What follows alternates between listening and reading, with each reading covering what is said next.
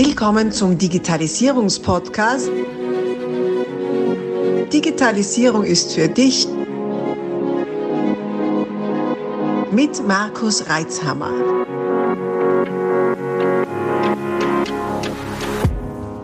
Herzlich willkommen zu einer neuen Ausgabe meines Podcasts Digitalisierung ist für dich.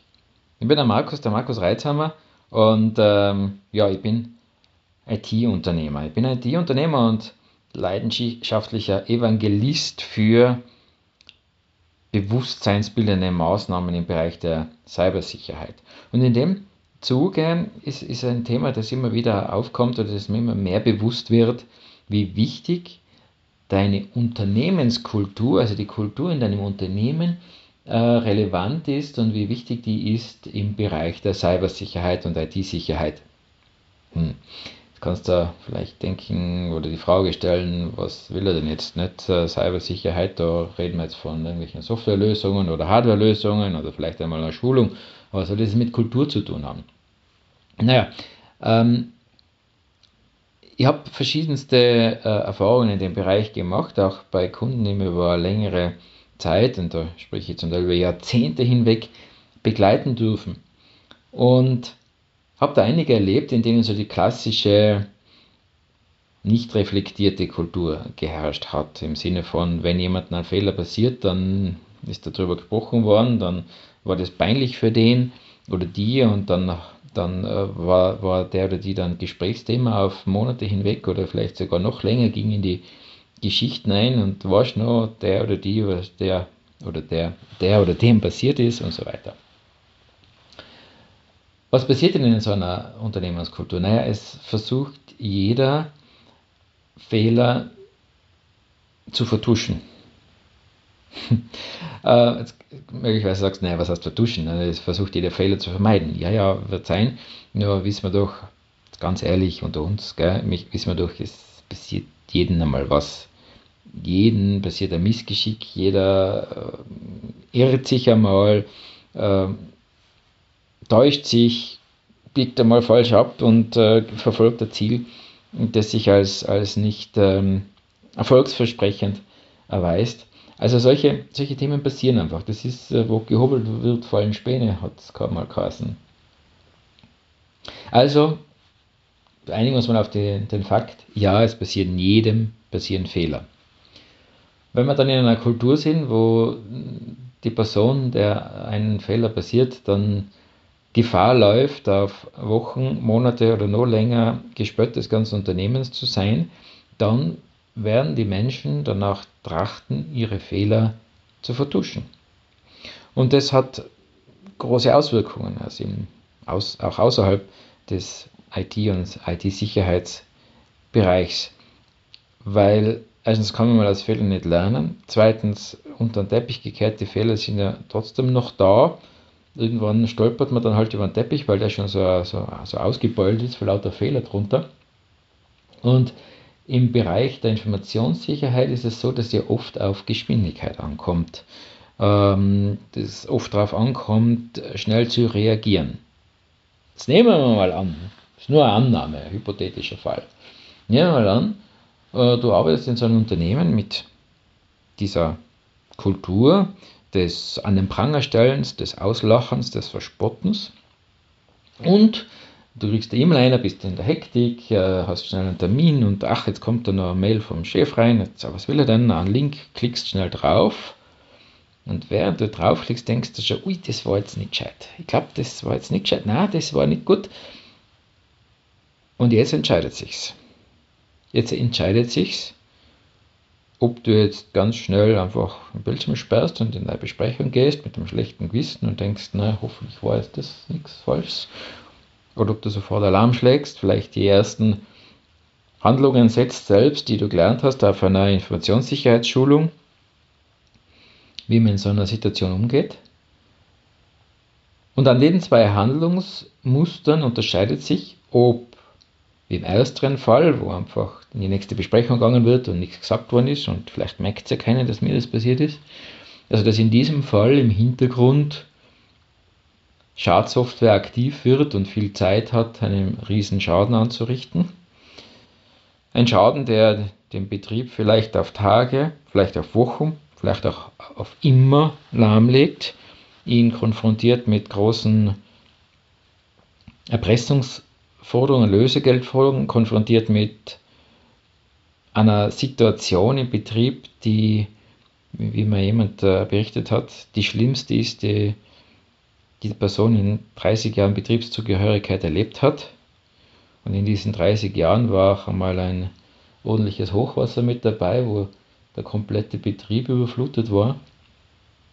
Aber das war nichts gegen die Situation, als er sich einer Cybererpressung gegenüber gesehen haben und der ganze Betrieb in Geiselhaft war. Also, das ist die Variante 1 in der Kultur des Fehlervertuschens. Die Variante 2 in einer offenen Fehlerkultur, wo es gelingt, den Menschen näher zu bringen, dass es doch sinnvoll ist, wenn jemand einen Fehler macht und das rechtzeitig meldet und gut handelt, dem dafür einen Schulterklopfer zu geben. In dem Bewusstsein, dass uns allen Fehler passieren. Das ist einfach so, es passieren Fehler. Die Frage ist, wie reagiere ich drauf? Und in dieser Frage, in dieser Antwort auf die Frage, wie reagiere ich drauf, entscheidet sich, ob der Fehler in der Katastrophe mündet oder ob der Fehler halt ein Fehler war. Denn reagiere ich schnell, reagiere offen, kommuniziere gleich, in dem Fall jetzt zum IT, äh, zur, zur IT-Abteilung, zur externen IT-Abteilung, zum Systembetreuer, du, mir ist da was passiert, handle dann auch noch äh, idealerweise im Vorfeld schon, wie ich es in der Schulung gelernt habe,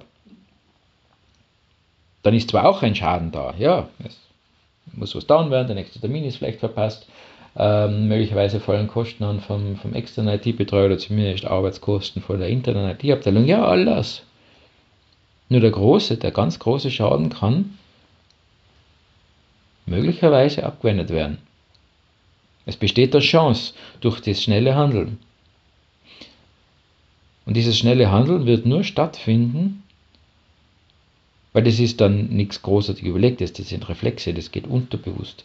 Das wird nur dann stattfinden, wenn alle Personen im Unternehmen darauf trainiert sind, wenn was passiert, sofort in die, in die Schadensminimierung zu gehen, sofort aufzurufen, halt, mir ist was passiert, helft's, dass, das dass das nicht noch schlimmer wird und sofort gemeinsam, gemeinsam gegen die Auswirkungen dieses Fehlers vorzugehen.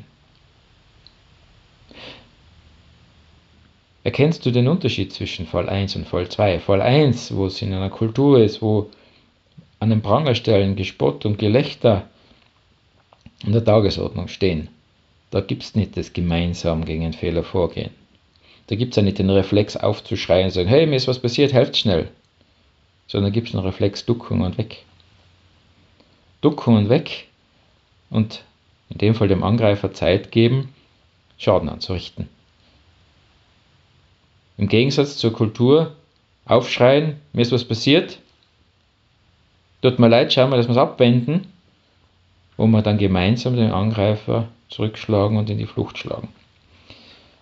Das ist ein riesen Unterschied in der Konsequenz. Mal abgesehen davon kannst du für dich entscheiden, in welcher Firma denn du lieber arbeiten würdest. In der, wo es einen Pranger gibt oder in der, wo man gemeinsam an einem großen Ziel arbeitet.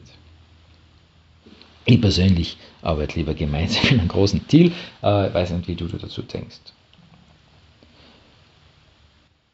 Also, das Beispiel soll zeigen, dass sehr wohl die betriebsinterne Kultur, wie man mit solchen Themen umgeht, eine riesen eine riesen Auswirkung darauf hat, was dann die Konsequenz aus solchen Vorfällen ist.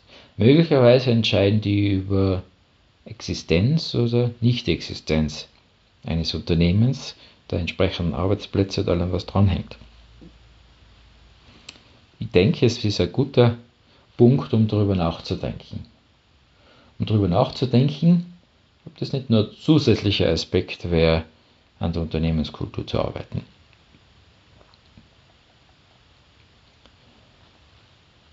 Ich für mich jedenfalls habe beschlossen, dass es, und das schon seit vielen, vielen Jahren, dass das in jede bewusstseinsbildende Maßnahme gehört, die wir machen. Bewusstseinsbildende Maßnahmen, also diese Awareness-Trainings, die ich ja schon immer wieder mal erwähnt habe, die ich anbiete und abhalte bei dir im Betrieb, wenn du das möchtest. Denn Cybersicherheit, Informationssicherheit ist nur zu einem gewissen Teil auf technischen Fakten basierend. Ja, es gibt ein Fundament, das braucht man ganz klar. Das hast du auch schon oft von mir gehört. Das braucht ganz viel Verhaltensweisen, ganz viel Wissen, ganz viel Erfahrung bei allen Mitwirkenden in der Informationssicherheit und das sind alle Mitarbeiter im Betrieb. Auf jeden Fall, das sind alle Mitwirkenden im Betrieb, egal auf welcher Ebene wir uns bewegen. Und eben auch die Kultur, wie gehe ich denn um, wenn mir was auffällt. Also, wenn ihr das anspricht, dann melde dich gern. Vielleicht können wir ja mal gemeinsam so eine bewusstseinsbildende äh, Einheit bei dir im Unternehmen machen und so mal überlegen, wie könnte das funktionieren. Auf jeden Fall hoffe ich aber, dass ich Inspiration gegeben habe, darüber nachzudenken und über den Tellerrand darüber hinauszuschauen. Vielleicht bist du ja ITler und hast jetzt einen neuen Ansatz, wie du damit umgehen kannst. Vielleicht denkst du, weil das so ein Blödsinn. Ich schaue besser, dass mein Firewall super funktioniert. Auch okay. Hauptsache, du denkst mal kurz darüber nach und ich hoffe, dass du das ein oder andere daraus mitnehmen kannst. Drum, wenn du Fragen hast, lass es mich wissen. Schreib mir auf info.resystems.com oder auch in den sozialen Medien, Facebook, äh, Instagram, LinkedIn. Stell mir deine Fragen, die ich im Podcast behandeln soll. Und oder schick mir auch Vorschläge für Interviewgäste. Möglicherweise ist dann eine deiner Fragen oder auch dein Interviewvorschlag in einer der nächsten Folgen zu hören. Alles denn, alles Gute und bleib sicher. Abonnier doch gleich unseren Podcast und vergiss nicht, eine 5-Sterne-Bewertung zu hinterlassen. Bis dann, wenn es wieder heißt, Digitalisierung ist für dich mit Markus Reitzhammer.